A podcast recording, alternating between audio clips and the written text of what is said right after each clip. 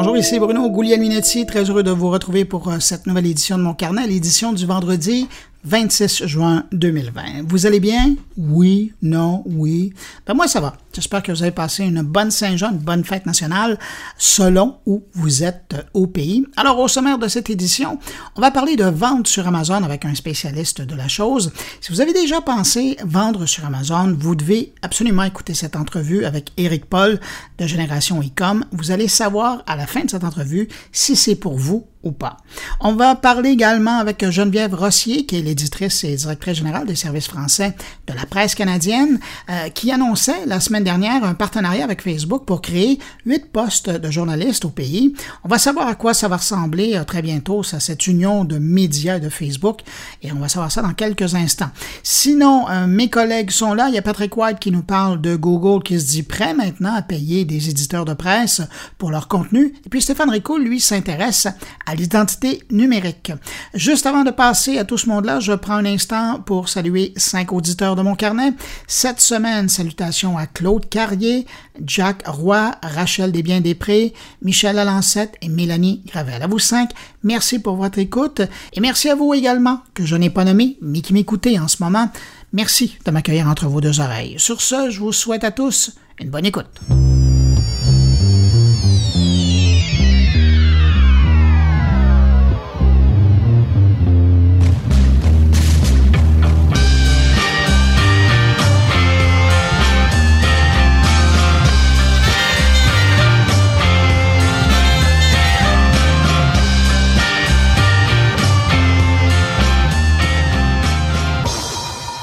Je commence cette revue de l'actualité numérique de la semaine en parlant de Apple. Cette semaine, c'était virtuellement la grande rencontre pour annoncer les nouveaux services, les nouvelles versions de systèmes aux développeurs et aux fans de la marque et les gens n'ont pas été déçus. Quelques annonces ont attiré mon attention, notamment du côté de iOS 14. La nouvelle version du système d'exploitation revoit complètement l'interface d'accueil des euh, appareils iPhone. Faudra s'y faire avec une approche qu'on pourrait qualifier de tiroir d'applications pour ranger euh, et accéder plus rapidement à nos applications préférées, que ce soit sur la première page ou sur les pages subséquentes. iOS 14 va également nous permettre euh, l'image dans l'image, qu'on dit en anglais le picture in picture, et ainsi permettre de regarder une vidéo dans un coin du téléphone pendant qu'on consulte autre chose sur l'écran. Il euh, faut dire que la taille des écrans euh, de téléphone aujourd'hui et puis les processeurs qui sont toujours de plus en plus rapides euh, dans ce qu'on trouve dans cette nouvelle génération de téléphones ben, permettent d'offrir de tels services. Et puis il y a plein d'autres nouveautés avec cette nouvelle version.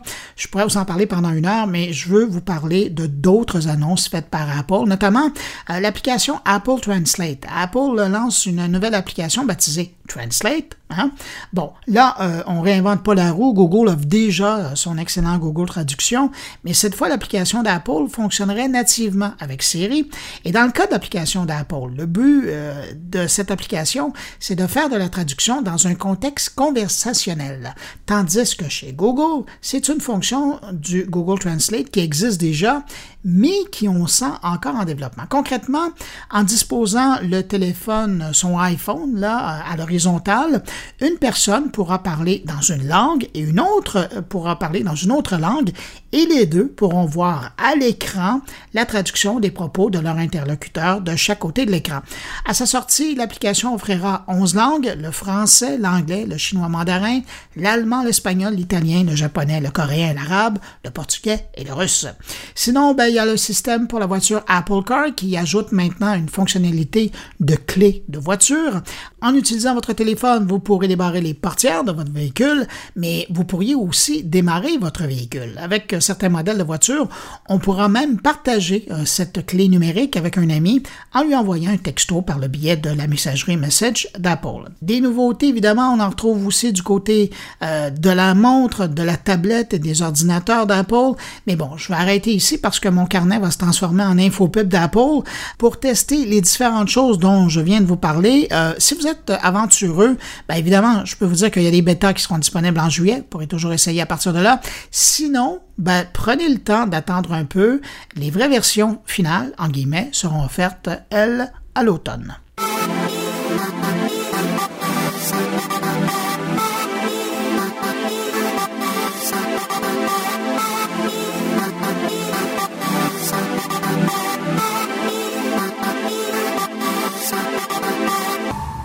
Cette semaine, Microsoft a présenté son Windows Defender pour Android, un antivirus développé spécifiquement pour la protection avancée nécessaire sur un téléphone intelligent.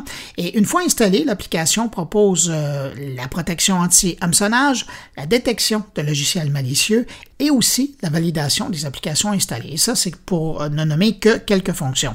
Et si je reviens sur une fonction en particulier, ce sera vraiment celle de l'outil de protection contre l'hameçonnage qui va bloquer immédiatement l'accès aux sites dangereux dont on pourrait vous partager l'adresse à travers un texto, un courriel, un message sur WhatsApp ou une autre application. Pour le moment, Windows Defender pour Android est disponible en version pré-lancement. Je vous suggère encore là d'attendre un peu et ensuite de l'installer à partir de Google Store. Euh, ça sera plus simple que de l'installer aujourd'hui. Et si vous êtes curieux, oui, il y a une version pour iPhone qui sera en développement, mais il n'y a pas encore de date de sortie qui a été annoncée par Microsoft.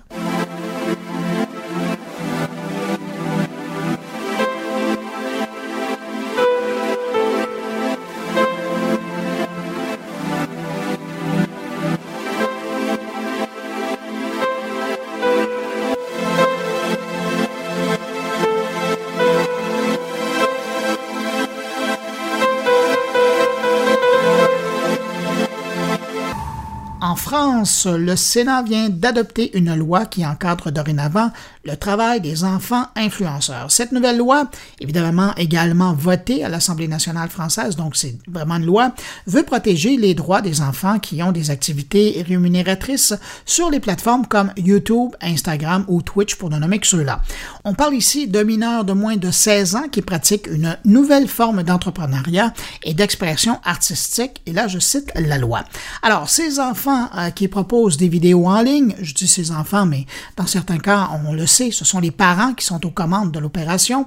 Eh ben, euh, donc ces enfants viennent rejoindre les enfants qu'on retrouve dans la loi qui concerne les enfants du spectacle, qu'on retrouve à la télé et au cinéma. Cette fois, on ajoute euh, donc aux enfants de la télé et du cinéma les YouTubers, les joueurs qui pratiquent le e-sports, les streamers ou encore même les influenceurs. Désormais, les activités en ligne de ces enfants seront soumises à une autorisation préalable de la Commission des enfants du spectacle une commission qui existe déjà. Et comme les enfants du show business, ben, leur horaire et le temps de production sera encadré et la rémunération de ces contenus par la publicité ou des commanditaires, ben, elle, elle sera en partie bloquée par la Caisse des dépôts et des consignations jusqu'à la majorité de l'enfant.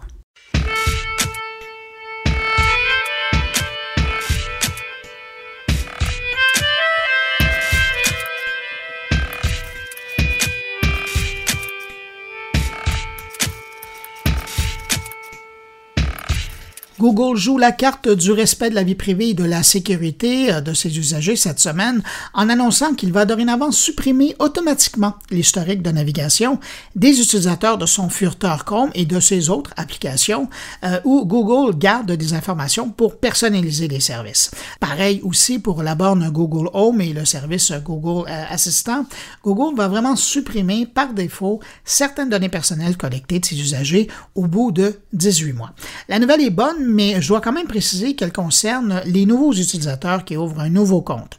Si vous avez déjà un compte Google, que vous êtes déjà un utilisateur euh, d'une des applications de Google, ben, il faudra vous-même passer, changer les paramètres pour vous assurer d'une purge des informations aux 18 mois.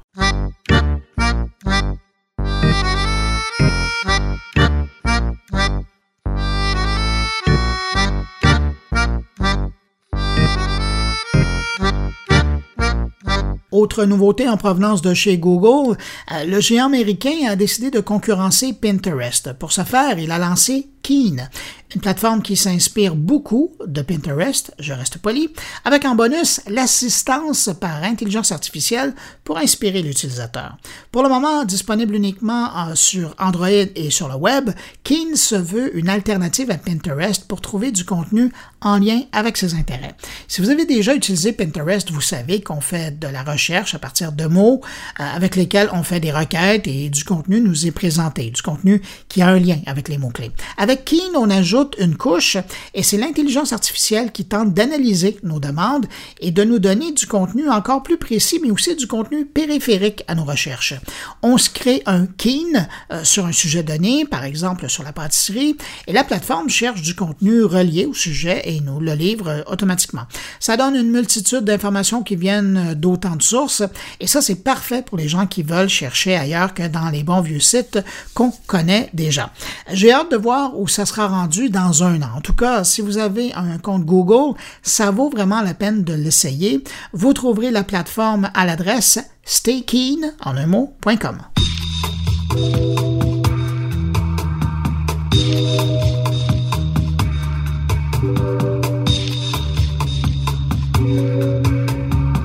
Alors que bien des gens voyaient TikTok comme une plateforme réservée aux adolescents qui aimaient regarder des vidéos de danse, eh bien TikTok réserve encore bien des surprises. Et la dernière, c'est la présentation d'un nouveau service business. TikTok for Business veut un guichet unique pour tous les services offerts aux entreprises sur sa plateforme. Le site s'adresse aux gens de la communication des entreprises, aux spécialistes du marketing et aux marques en général. TikTok for Business veut faciliter l'utilisation de la plateforme, en faire la promotion pour permettre aux entreprises de mieux l'utiliser pour mieux communiquer avec la communauté des utilisateurs de TikTok. En plus des différents gabarits publicitaires, des guides pour monter de bonnes campagnes sur euh, la plateforme, on pourra également y trouver des informations pour mieux utiliser des produits spécifiques de communication euh, qui sont propres à TikTok. Je pense à Hashtag Challenge ou euh, aux effets de marque qui permettent d'ajouter une marque ou un produit à une vidéo en 2D, en 3D ou même en réalité augmentée. Et, parlant de réseaux euh, social qui essaient de bouger et de se réinventer, ben, de son côté, il y a Instagram qui nous a présenté cette semaine Reels, euh, sa réponse à TikTok en quelque sorte. Présentement en test en France, au Brésil et en Allemagne, la nouvelle fonction permet d'enregistrer des vidéos de courte durée, d'y ajouter de la musique, des effets visuels et encore de contrôler la vitesse de la vidéo. Exactement ce pourquoi les gens aiment bien les vidéos présentées sur TikTok. Un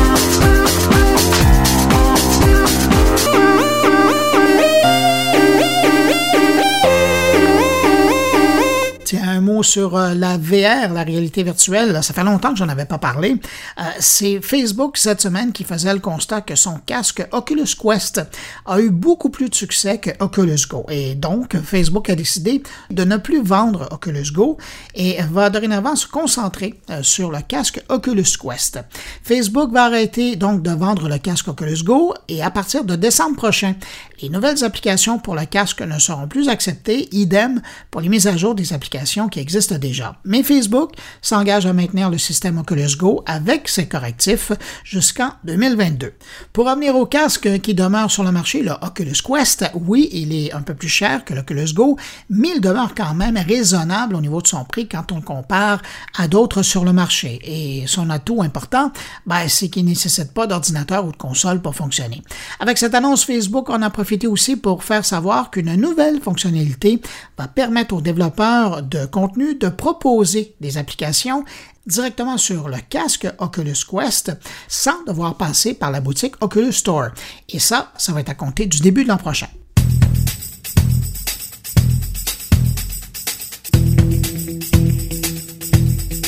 Cette semaine, la firme VMware Canada a publié un sondage sur le télétravail au Québec dans celui-ci, on découvrait, et j'avoue que le chiffre est un peu fort parce que j'ai vu dans le devoir euh, sur le même sujet des chiffres qui très moindres, mais quand même.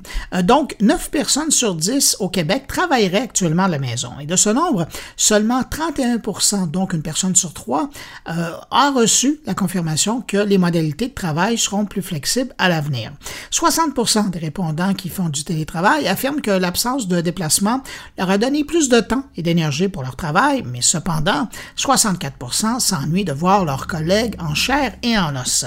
Bien qu'ils souhaitent travailler plus souvent à domicile, il y a 32% d'entre eux qui disent que les outils nécessaires pour faire leur travail ne sont pas faciles d'accès à distance. Près de la moitié des répondants déclarent n'avoir jamais travaillé à domicile auparavant. Alors voilà, du télétravail, c'est nouveau pour bien des gens.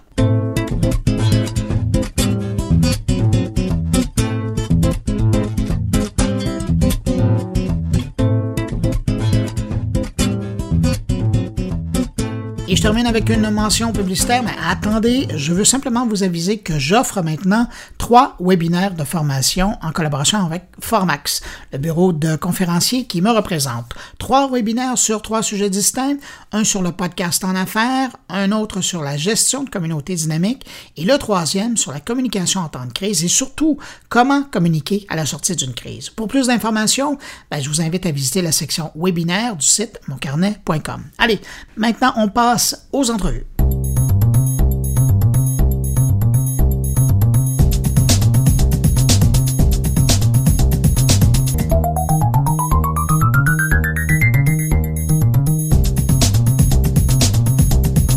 Si vous êtes commerçant et que ce n'était pas déjà votre réalité ou que ce n'était pas encore dans vos plans sur votre radar, la vente en ligne avec la pandémie qui nous est tombée dessus est devenue comme un must, un incontournable pour les gens qui font de la vente au Québec et c'est vrai ailleurs aussi dans le monde.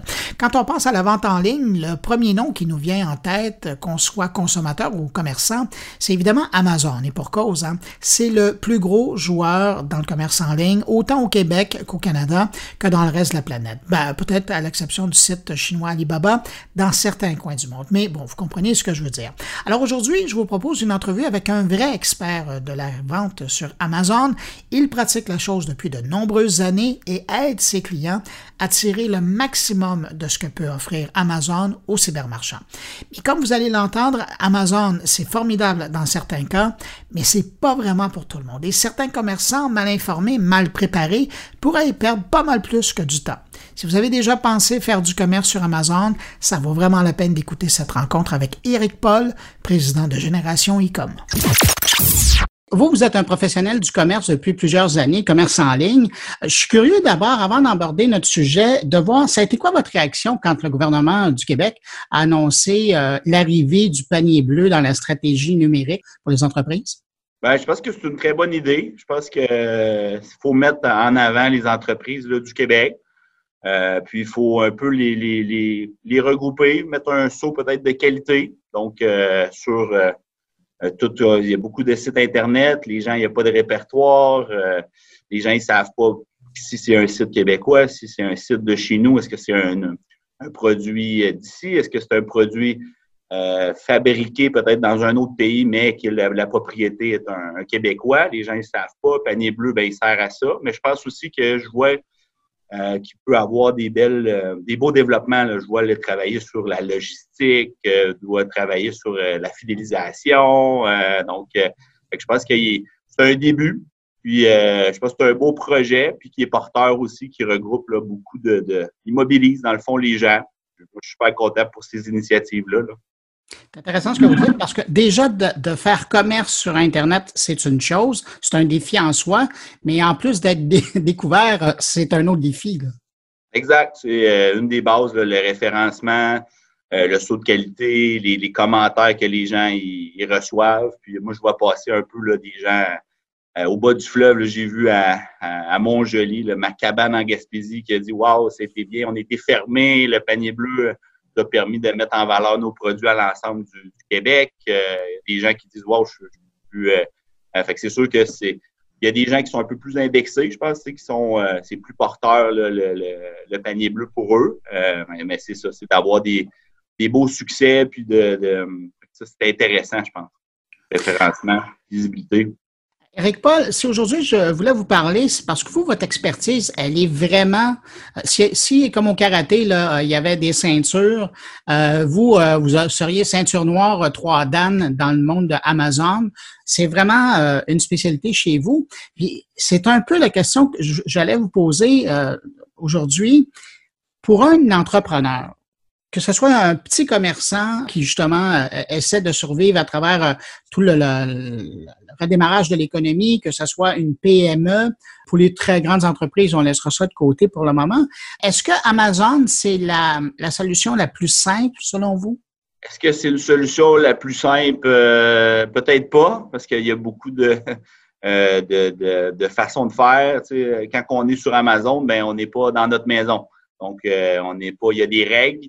Euh, qu'on doit respecter. Fait que si les commerçants, euh, les manufacturiers connaissent pas ces règles-là, ben là, ils vont avoir des problèmes. Ils vont dire, mon Dieu, c'est compliqué. Euh, Euh, c'est dans un environnement qui est beaucoup anglophone, des, descriptions, un autre mode de, référencement à l'interne. Il faut répondre à 90% en 24 heures. Il faut envoyer des colis à 96% dans un délai de, deux jours. Il faut que ça, ça parte.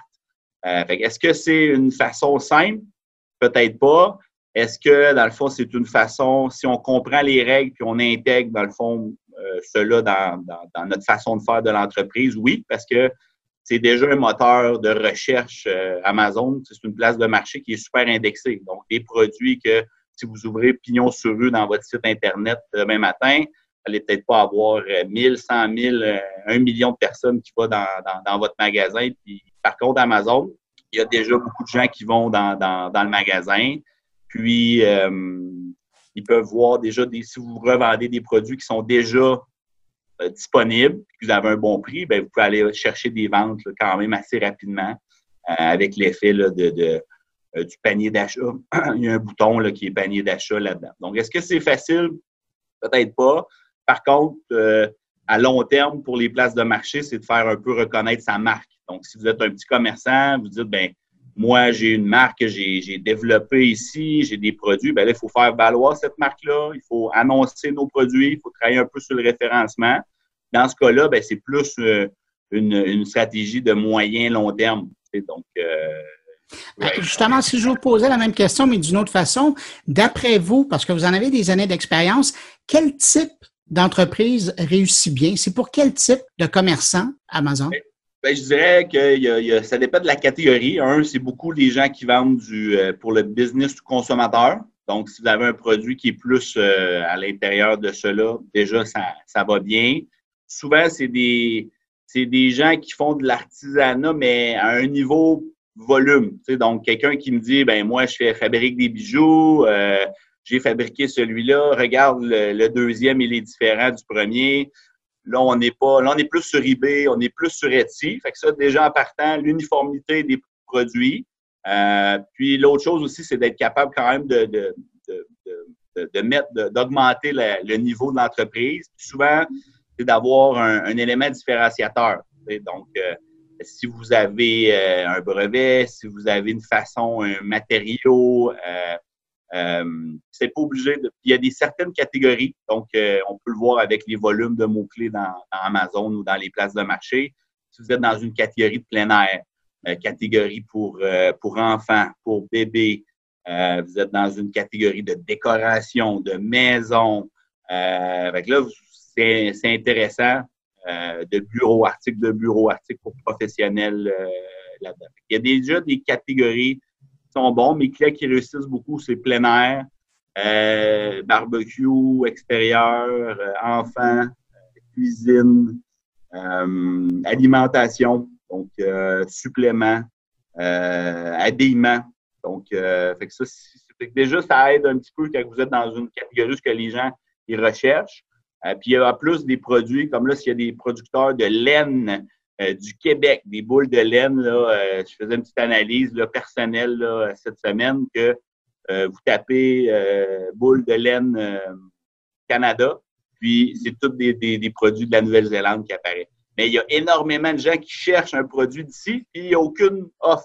Fait que s'il y a quelqu'un qui nous écoute, là, il fabrique des boules de, de, laine, c'est un succès. Je vous dis, là, des fois, c'est de c'est un peu de, faire l'offre et la demande. Il y a beaucoup de, demandes, mais il n'y a pas beaucoup d'offres. C'est un peu de trouver cela. Euh, puis, euh, ça peut nous donner une souvent, c'est quelqu'un qui réussit bien au Québec, un manufacturier, une petite entreprise qui réussit bien au Québec. Il y a toujours de la difficulté à aller à l'extérieur. Il y a un site qui est plus francophone. Il y a une marque de commerce qui est. Euh, j'ai un client qui s'appelle Toile VR. Donc, au Canada anglais, il n'est pas, pas très. Il ne sortira pas dans les résultats. Là. Exact. Donc, euh, mais sur Amazon, ben, il vend 90% de ses ventes à l'extérieur du Québec. Donc là, il est allé chercher euh, Vancouver. les gens le connaissent euh, parce qu'il y a une qualité, il est reconnu, il y a plusieurs produits. Donc, fait Amazon peut, si vous êtes quand même établi, si vous vous dites, ben moi, si vous avez des produits déjà d'existants, de belle qualité, que vous êtes fier aussi là-dedans, euh, ça, ça peut être une belle, belle opportunité Amazon, Canada, peut-être pour commencer. oui, c'est ça justement, parce que dans le fond, ce que vous recommandez aux gens, c'est de commencer, j'allais dire localement, dans le marché national pour par la suite aller euh, parler aux gens à l'extérieur. Oui, ça dépend aussi du, timing. Donc, si vous avez un produit qui est extrême, là, que vous savez que ça va être très bon au Canada, États-Unis euh, ou Europe, ben, je vous dirais, euh, allez-y grandement. Vous avez déjà un pouvoir d'achat énorme souvent, ben, pour comprendre un peu la machine de, de, Amazon, comment ça fonctionne l'algorithme, comment je dépose mon, ma description de produit, comment je gère ma publicité, comment j'envoie mes produits dans les entrepôts d'Amazon, euh, ben, c'est peut-être un petit peu plus facile de le faire à partir du Canada. Quand on le fait pour aller vers les États-Unis, il y a, euh, y a une question de logistique, de transport, il y a une question de taxes, de, de douane. Il y a une question aussi qu'on est plus loin. S'il y a quelque chose qu'on veut ramener des produits, on a fait une erreur, ben on est ici. Euh, tandis que quand on est aux États-Unis ou en Europe, ben là, euh, là on, a moins accès aux produits pour vérifier et tout ça. Donc, euh, souvent, puis honnêtement, Bruno, le marché canadien, il y a énormément de potentiel parce qu'il y a beaucoup d'Américains, il y a beaucoup d'autres vendeurs dans le monde qui ne veulent pas y aller. Ils n'aiment pas les taxes, ils n'aiment pas la, loi 101. Ils me demandent dans les événements, Eric, c'est quoi ça? Faut que j'aie mon emballage francophone. Il y a des gens qui parlent en français au Canada, oui. Donc, euh, les barrières à l'entrée des autres nous permettent euh, d'optimiser, euh, d'avoir une belle opportunité localement. Là, donc, c'est plus rapide, je vous dirais, de, déployer notre, stratégie là, juste au niveau national. Puis le Canada, c'est quand même énorme. Puis Amazon, ben, au Canada, c'est gagne des parts de marché là, de mois en mois. Eric, euh, au début, dans votre première réponse, vous aviez dit que c'est probablement une stratégie pour du moyen long terme. Ça veut dire que quelqu'un qui, euh, qui se lance sur Amazon, il ne faut pas qu'il pense que euh, dès la première semaine, son compte de banque va se remplir d'un coup. Là. Ça dépend. S'il vendait du, du purel ou des, des, masques quand ça a débuté, là, c'est incroyable. J'ai des clients là, que je vous dis, ils vendaient 3 4 000 mettons, par mois, puis c'est vendait 200 000. Donc, euh, fait que le compte de banque s'est rempli parce qu'il y avait un produit qui était euh, à base ah, d'alcool dans le temps, ce que tout le monde en cherchait. Euh, fait qu'il déjà juste d'être présent là. Par contre, Amazon, ben, il a augmenté les règles. Euh, pour euh, des nouveaux vendeurs pour être certain que les produits sont certifiés Santé Canada et tout. Mais quelqu'un qui était déjà prêt à vendre, ben, il a pu frapper un coup de circuit.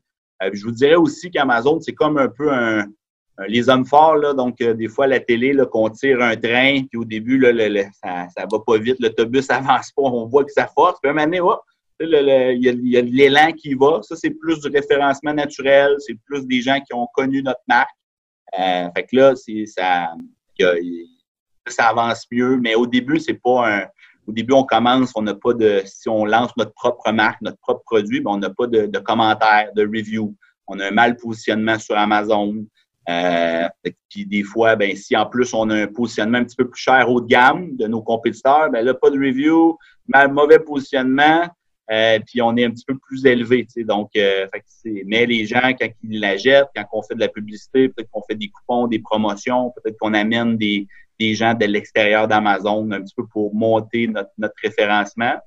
Euh, là, après ça, ça peut, ça peut nous aider euh, là-dedans. Donc, euh, puis c'est sûr aussi que j'ai des clients, dans le fond, qui ont commencé sur Amazon, puis qui se sont fait découvrir. Dans le fond, j'ai un client qui vend des, produits pour euh, les barbiers et tout. Ben, euh, il y a des barbiers. J'ai un client qui vend aussi de la, mayonnaise vegan. ben lui, il s'est fait découvrir donc par des, distributeurs, qui, un fabricant de sandwich vegan. qui a vu son produit sur Amazon, qui l'a appelé à Vancouver. Il a dit ben j'ai commandé sur Amazon, j'ai aimé ton produit, je veux t'en commander une palette il n'a pas passé par Amazon, mais il a permis de développer son réseau de distribution à Vancouver, de se faire connaître au niveau national euh, rapidement. Puis, euh, ça donne quand même une belle visibilité là, euh, là-dessus. Puis il y a le référencement naturel dans Amazon. Puis non, il n'y a pas malheureusement de, de baguette magique là, que je vous dirais. En tout cas, je n'ai pas trouvé ça pour le moment. Si vous ne l'avez pas trouvé, il y a des chances qu'il n'y en ait pas. Euh, Eric, en terminant, si vous aviez un conseil à donner à quelqu'un, à un commerçant qui pense euh, commencer dans le monde d'Amazon, ce serait quoi? Euh, ben, un, de s'informer. Il y a beaucoup de, formations, beaucoup de, gens là, sur YouTube gratuitement, comment vendre sur Amazon. Euh, comment aussi de ne pas se fermer la porte. Quand que je parlais de la maison au début, c'était pas la nôtre, ben moi je dirais comprendre un peu ces, règles et, ça, comprendre la livraison par Amazon. C'est incroyable qu'est-ce que les commerçants peuvent épargner. envoyer un colis euh, d'une livre à Vancouver, ça peut coûter 5-6 dollars via Amazon, tandis qu'on se plaint de, certains transporteurs présentement. Nous aussi, Génération Ecom, on a fait une formation en ligne sur notre site web, 16 heures, euh, en direct avec nous, avec une heure pour accompagner. Quelqu'un qui est sérieux peut investir, dans le fond, dans la connaissance, je vous dirais au début. Euh, L'autre chose, ça peut être aussi de, de, de regarder les, les, compétiteurs, faire une petite analyse de marché, au moins pour savoir est-ce que notre produit est bon? avant qu'on mette tous ces efforts-là, qu'on travaille, qu'on on engage une ressource à l'interne ou un consultant, puis là, qu'on se dit, oh, je savais pas que ça c'était pas bien ma niche, ou j'étais mal positionné sur le prix, ou je devrais faire un ensemble cadeau au lieu de vendre un, produit unitaire. Fait que la préparation, euh, je vous dirais, ça, c'est important là-dedans. Puis pas, faut pas que ça soit une saveur du mois. je pense que quelqu'un qui se réveille le matin et qui dit, je veux être sur Amazon, peut-être que c'est bien, euh, mais faut que ça soit quand même global dans l'entreprise. Il faut que ça, ça, ça, il y a une stratégie d'entreprise un peu, que ça diversifie ses canaux, puis il le fait pour les bonnes choses. Ben, Éric Paul, président de Génération Ecom, merci pour l'entrevue, merci pour les conseils.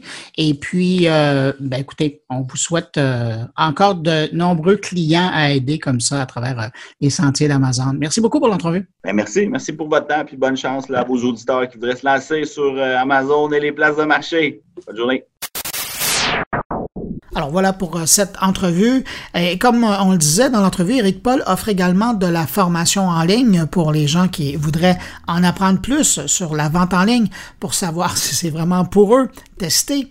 Euh, si ça vous intéresse, j'ai mis un lien sur moncarnet.com pour vous y rendre directement à ces sessions de formation. Cliquez sur l'émission du 26 juin et vous trouverez le lien dans le sommaire de l'émission.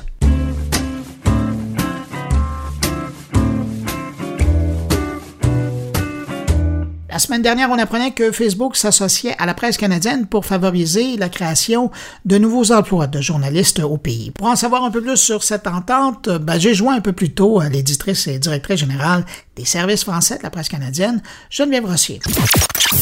Ça a été un peu comme la surprise quand on a euh, appris qu'il y avait euh, un, accord, une alliance entre la presse canadienne et Facebook pour, euh, j'allais dire, participer au journalisme, notamment au Québec. Oui, euh, c'est une entente qui est donc en discussion depuis plusieurs mois. Euh, c'est pas la première fois que Facebook fait ce genre d'entente-là avec des médias.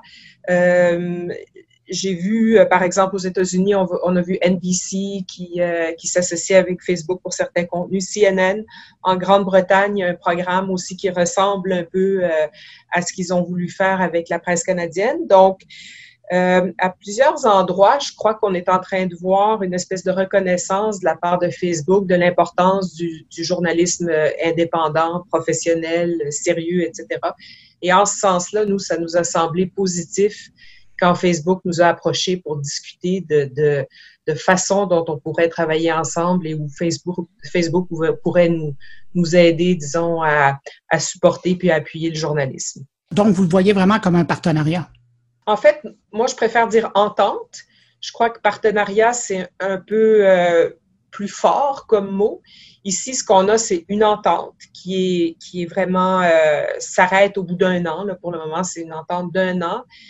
Et c'est une entente où il n'y a aucune, euh, il y a aucune, la presse canadienne n'a rien cédé au niveau de ses standards de journalisme. Donc, ni au niveau de l'embauche, ni au niveau du choix des sujets, ni au niveau des textes ou des, contenus qui sont faits. Il n'y a aucune, euh, aucun droit de regard de Facebook. Et donc, euh, c'est pour ça que, je, à, cause de la durée dans le temps, puis à cause de la portée euh, qui, qui, est quand même limitée, euh, je pense qu'il est, est, plus juste de parler d'entente que de partenariat. Alors, qu'est-ce que cette entente euh, permet à la presse canadienne qu'elle ne pourrait pas autrement? A embauché huit nouveaux journalistes à temps plein pendant un an. C'est très rare aujourd'hui que dans le paysage médiatique canadien, québécois, qu'on voit une embauche comme ça, huit postes de journalistes bien, bien euh, rémunérés. à des tarifs tout à fait concurrentiels qui s'affichent d'un coup et c'est ce qui est arrivé la semaine, la semaine dernière. Donc, c'est vraiment l'embauche de huit journalistes sans aucune attente au niveau de, de, je dirais, du genre de contenu ou de, de quoi que ce soit, des journalistes comme on embaucherait. Donc, nous, ça nous permet de faire euh, l'équivalent du travail de huit journalistes à temps plein en plus. Et ce contenu-là va être euh, envoyé à nos clients, euh, aux clients réguliers de la presse canadienne, comme, comme le reste de nos contenus. Donc, ça nous permet vraiment d'augmenter notre volume, euh, de, de, prendre parfois un peu plus de temps pour faire une histoire. De, vous savez, les agences de presse, c'est un rythme très, très euh, accéléré, rapide, surtout de nos jours. Donc, euh, d'avoir des, des, bras de plus, si je peux dire, ça va venir enrichir puis améliorer la qualité du journalisme. Vous l'avez mentionné, donc je vais, je vais faire du chemin là-dessus. vos clients, euh, ce sont les grands médias canadiens, euh, notamment, les mêmes qui, de l'autre côté, sont les premiers à pointer le doigt du côté de Facebook en disant, ben, écoutez, il y a une perte euh, de nos revenus qui vont maintenant sur, sur Facebook. Est-ce que vous avez dû avoir à, à, peser, j'allais dire, moralement, éthiquement, ce poids-là? Puis, et, puis à quelque part, deuxième ou sous-question, ça a été quoi la réaction de vos, de vos clients par rapport à cette annonce-là? Bien, je vais vous parler d'abord de nos propriétaires parce que la presse canadienne, ça appartient au Globe and Mail, au Toronto Star et à la presse. Donc, c'est un, trois propriétaires euh, qui ont été clients aussi. et clients qui ont été évidemment euh, mis au courant euh, dès le départ de nos discussions avec Facebook et qui eux aussi sont critiques, comme comme comme vous le disiez, de, de de certains impacts que Facebook a sur le, sur la pratique du métier et le rôle de en journalisme. Donc eux, ils étaient au courant et je crois qu'ils le voient comme nous, c'est-à-dire que il y a là-dedans une reconnaissance de la part de Facebook. Forcément, ils nous donnent un million de dollars. Euh, forcément, il y a une reconnaissance de la valeur du travail journalistique. Est-ce que ça répond à tout et est-ce que ça vient régler tous les problèmes? Non, loin de là. Euh, je pense que ni la presse, ni le Globe and Mail, ni Toronto Star, ni la presse canadienne ne diraient ça. Autrement dit, c'est un, pas qu'on voit être dans la bonne direction et ça n'exclut pas, à notre avis, d'autres formes d'aide ou d'appui ou de retour que Facebook pourrait faire dans l'écosystème euh, journalistique. Et nous, on, on, croit qu'il faut continuer à discuter avec eux et que de toute façon, la meilleure position, c'est une position d'ouverture et de discussion. Euh, ce qu'on a essayé de faire, puis on est arrivé avec ce résultat-là qui nous nous enchante parce qu'on très concrètement, on, va pouvoir embaucher euh, huit journalistes, mais encore là, c'est pas c'est pas toute la solution euh, à, l'ensemble du problème. Non, et, au moins vous avez une discussion avec eux. et le fait qu'ils aient mis un montant à la valeur du travail journalistique, c'est aussi symbolique.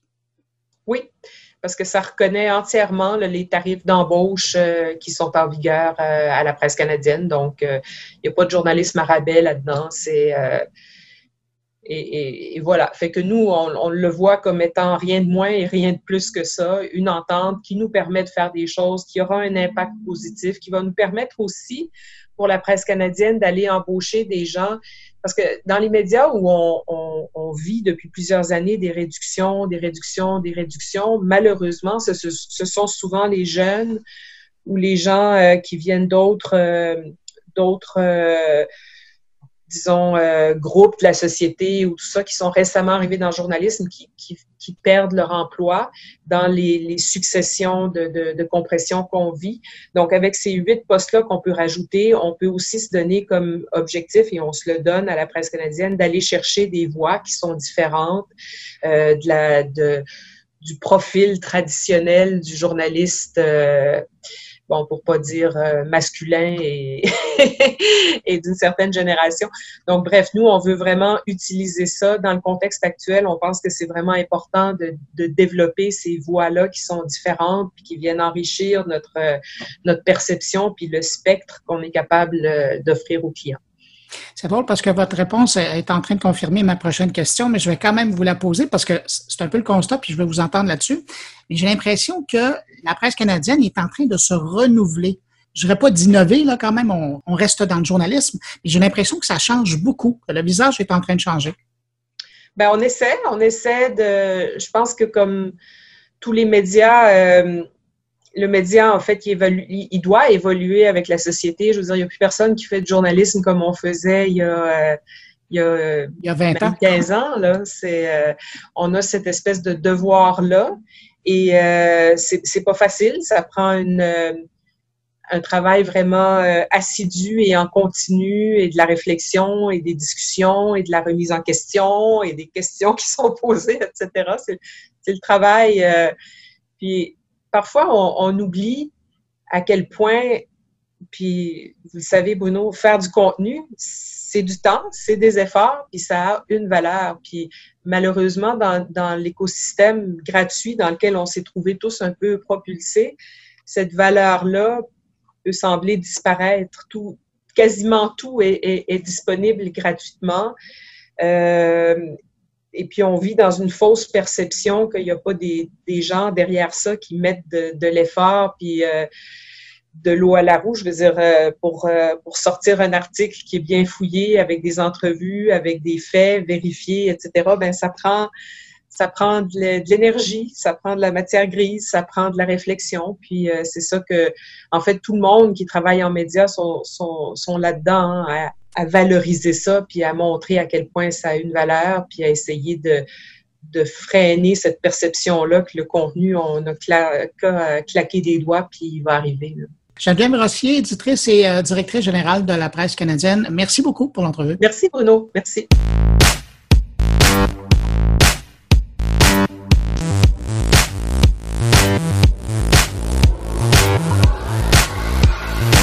C'est maintenant le temps d'écouter mes collègues et on commence euh, avec Patrick White euh, qui demeure dans le thème de l'information, mais pour nous parler de cette nouvelle annonce de Google qui se dit prêt à maintenant payer des éditeurs de presse pour leur contenu, notamment en Allemagne, en Australie et au Brésil. Beaucoup de nouvelles importantes cette semaine dans le domaine de l'information euh, numérique, euh, entre autres Google qui pense très bientôt rémunérer les grands éditeurs euh, médiatiques, les grands médias qui produisent du contenu de qualité. On pense évidemment surtout au New York Times, le Wall Street Journal, les grands journaux américains, peut-être comme le LA Times. Alors Google pense désormais et va en fait rémunérer ces médias-là. Alors j'espère que ça va pouvoir venir éventuellement au Québec et dans le reste du Canada pour qu'il y ait des revenus qui viennent directement euh, des GAFA. Hein. Mais là, dans ce cas-là, euh, évidemment, c'est le c'est Google qui a dévoilé son modèle d'affaires euh, mercredi de, cette semaine. Facebook aux États-Unis a déjà une section qui s'appelle News, où les médias sont bien rémunérés. On parle de plusieurs millions de dollars, mais encore une fois, ce sont uniquement les grands joueurs là, qui sont rémunérés, comme le HuffPost, New York Times, euh, et les grands médias américains comme le Miami Herald et les réseaux de télévision comme ABC parlant de l'état des médias américains et la COVID-19, euh, faudra euh, mettre à jour nos chiffres, mais le quart des journaux américains ont fermé aux États-Unis au cours des 15 dernières années. C'est une étude de, le UNC Osman School of Journalism and Media qui est basé euh, aux États-Unis. Et essentiellement, ce sont beaucoup des journaux communautaires qui ont disparu. Ce qu'on appelle au Québec des hebdomadaires, en fait, euh, des journaux euh, hyper locaux. Et c'est très, très dommage parce qu'on est dans une situation aux États-Unis qui est totalement inacceptable. Il y a des déserts de nouvelles.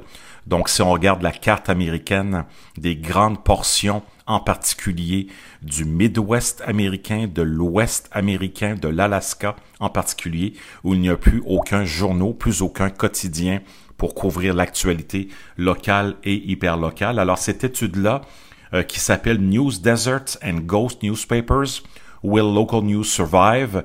Donc, ça a été publié mercredi par Penelope News Abernathy et son équipe de recherche à la Osman School of Journalism and Media, qui est à l'Université de Caroline du Nord à Chapel Hill. C'est une, une, étude de quand même de 125 pages qui fait le tour de la situation depuis 2014 et qui nous donne quand même également les données des 15 dernières années. 950 médias ethniques qui ont fermé, 1400 euh, chaînes de télévision qui ont été consultées dans le cadre de cette étude-là. Et il y a beaucoup de, cartes interactives également qui sont offertes. Si vous voulez avoir plus d'infos, c'est sur pointer.org, P-O-I-N, P-O-Y-T er.org, un site d'information sur les médias. Alors, qu'est-ce qu'on apprend depuis 2018 en particulier? Il y a 300 euh, journaux américains qui ont fermé depuis euh, la fin de l'automne 2018. Donc ça, c'est très récent pour un total de 2100 journaux qui ont fermé aux États-Unis euh, depuis 15 ans. donc on parle du quart des journaux parce qu'il y en avait 9000 à l'époque, il y a 15 ans les médias communautaires hein, euh, qui n'ont plus de contenu original. Euh, ils sont presque 1800 maintenant. C'est ce qu'on appelle les déserts médiatiques. Euh, et on ne couvre plus ce qui se passe dans les écoles, les assemblées municipales, les conseils municipaux. Et été un grand enjeu durant la COVID-19 qui est loin d'être terminé. Et on dit que dans les régions rurales, c'est encore pire que jamais. Euh, en termes de, de couverture d'information et même dans plusieurs grandes villes américaines maintenant, on n'a qu'un seul quotidien et ça c'est très très grave pour la diversité des voix et des points de vue aux États-Unis. Donc c'est une étude très importante donc euh, à surveiller. Euh, les mesures à prendre pour euh, peut-être combler ce trou-là, ce recul-là des dernières années, parce que c'est un grave recul pour la démocratie. Euh, ben, c'est évidemment la philanthropie, de développer des nouveaux modèles d'affaires, de faire euh, des dons à ces médias-là, de facturer les contenus, évidemment, possiblement une aide gouvernementale, mais rien n'est moins sûr, compte tenu qu'aux États-Unis, on n'aime pas trop la présence du gouvernement en général. Donc, euh, la pandémie de coronavirus depuis le 12 mars qui a vraiment aggravé la situation. On n'a pas tous les chiffres. De plus en plus de médias, cependant, qui vont vers euh, des, des, la spécialisation des contenus et également obtenir le statut d'organisme sans but euh, lucratif. Et depuis le 12 mars, là, on parle de plusieurs dizaines de journaux qui ont fermé aux États-Unis. Dans le cas du Canada, il y en a une centaine qui ont fermé depuis le 12 mars. Et la situation s'aggrave. On a eu des mises à pied encore cette semaine dans plusieurs, une, dans une grande chaîne de journaux de, des provinces maritimes, 110 mises à pied, et euh, il y a eu des, il y a des problèmes majeurs en ce moment au Toronto Star, également à la chaîne de journaux Post Media. Donc le Canada qui, euh, qui n'est pas exclu de cette grave crise-là, on en parlera peut-être plus en détail dans les dernières semaines. Euh, mais même des villes comme Chicago, là, dans l'étude on en parle, c'est un choc pour les journaux, même le Chicago Tribune, un très très gros problème euh, de financement. On me dit également qu'il y a 14 hebdomadaires dans les banlieues de Chicago, la chaîne 22nd Century Media, qui a jeté la serviette au cours des dernières semaines. Alors, ces 14 hebdos qui ne sont plus distribués dans des banlieues euh, très populeuses de Chicago. Alors, comment est-ce qu'on peut expliquer une situation comme ça en 2020 dans des villes si populeuses et intéressantes comme Chicago? C'est la crise économique et la crise des médias qui est malheureusement permanente. Alors mettons-nous en, mode solution et heureusement aux États-Unis, il y a beaucoup de philanthropie pour euh, tenter de combattre ce phénomène en ce moment. Bonne semaine et merci.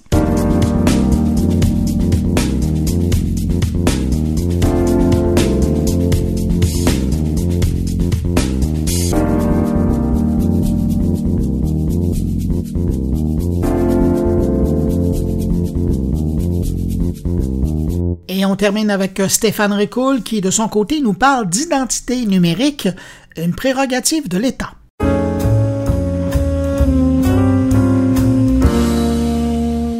La planète numérique inlassablement pénètre nos vies civiles et civiques petit à petit, tranquillement pas vite.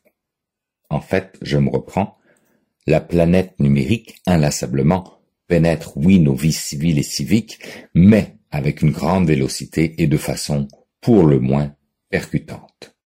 La gestion de l'identité telle qu'on la connaît aujourd'hui et qui relève en grande majorité des États n'est plus l'ombre que d'elle-même en regard à son efficacité, nécessitant un peu partout dans le monde une réflexion profonde quant à sa modernisation.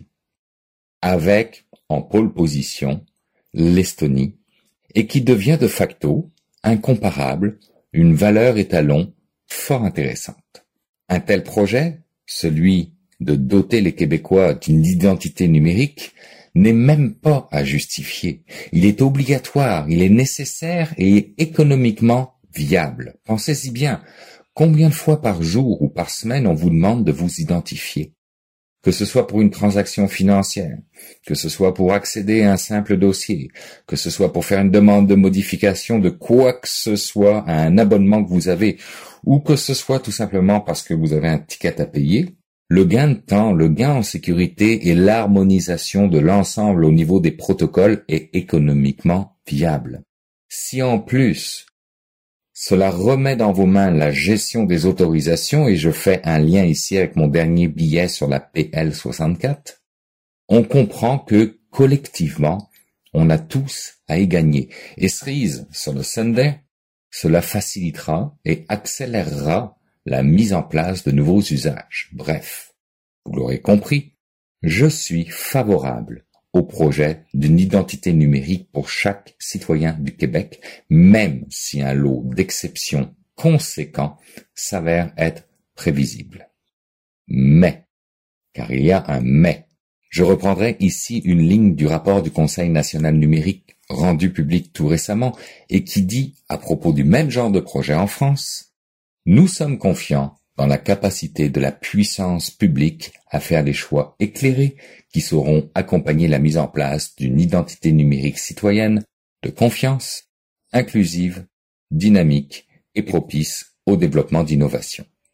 Bien évidemment, comme nombre d'entre vous, j'ai écouté et lu de nombreux commentaires à propos de ce projet porté par le ministre délégué Éric Kerr, comme quoi le risque de se perdre dans les méandres de l'appareil administratif était grand, comme quoi le risque de dépenser bien plus que les milliards estimés était lui aussi très grand et comme quoi finalement les chances d'aboutir sur quelque chose étaient faibles. Ce à quoi je répondrais, c'est tout à fait vrai. Mais je crois aussi que nous avons en face de nous un gouvernement qui est très proche du monde des affaires, de la business, comme on dit, et qui a des réflexes autres que fonctionnario, même si ce mot n'est pas français et que cela ne se dit pas, je trouve qu'il a le mérite de parler. On a aussi un ministre délégué qui est un gars de TI.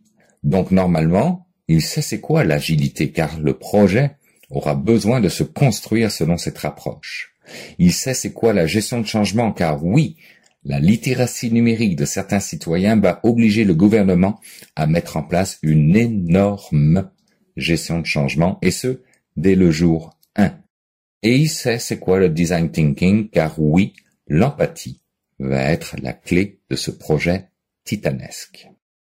Une fois tout cela dit, je vais revenir sur l'aspect estonien de la chose. Ce pays est passé par là il n'y a pas si longtemps, a mangé ses croûtes, a fait des choix, a fait évoluer les choses, a innové, a fait marche arrière, a fait des bons en avant, etc. Donc a accumulé une expérience hors de tout doute sur laquelle je suis persuadé Eric va s'appuyer. Mais quid de X-Road, la plateforme qu'ils ont développée? Sommes-nous en mesure de la reprendre et de l'adapter à notre réalité? C'est une question que nous sommes très nombreux à poser et qui devra obtenir réponse, et je dirais une réponse solide. Car si on va de l'avant avec cette plateforme, on va vouloir savoir comment et quelles sont nos garanties en matière de la gestion de la donnée. Et si on va pas de l'avant avec, ben on va vouloir savoir pourquoi précisément et surtout par quoi on va la remplacer. Dans tous les cas, la société civile et civique québécoise n'a pas d'autre choix que d'appuyer cet ambitieux projet. Il y va du futur économique des générations à venir.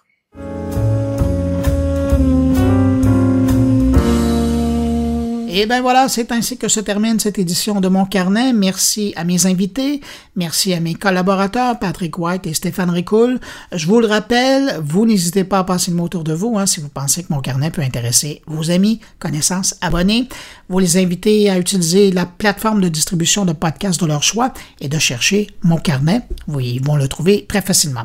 Sinon, ben vous, si vous désirez me laisser un mot, vous pouvez le faire en passant par les réseaux sociaux, en utilisant le hashtag Mon Carnet, en passant par la page SoundCloud de Mon Carnet ou encore par le blog moncarnet.com. Merci d'avoir été là. On se retrouve la semaine prochaine pour une nouvelle édition de Mon Carnet. Je vous dis au revoir. Portez-vous bien.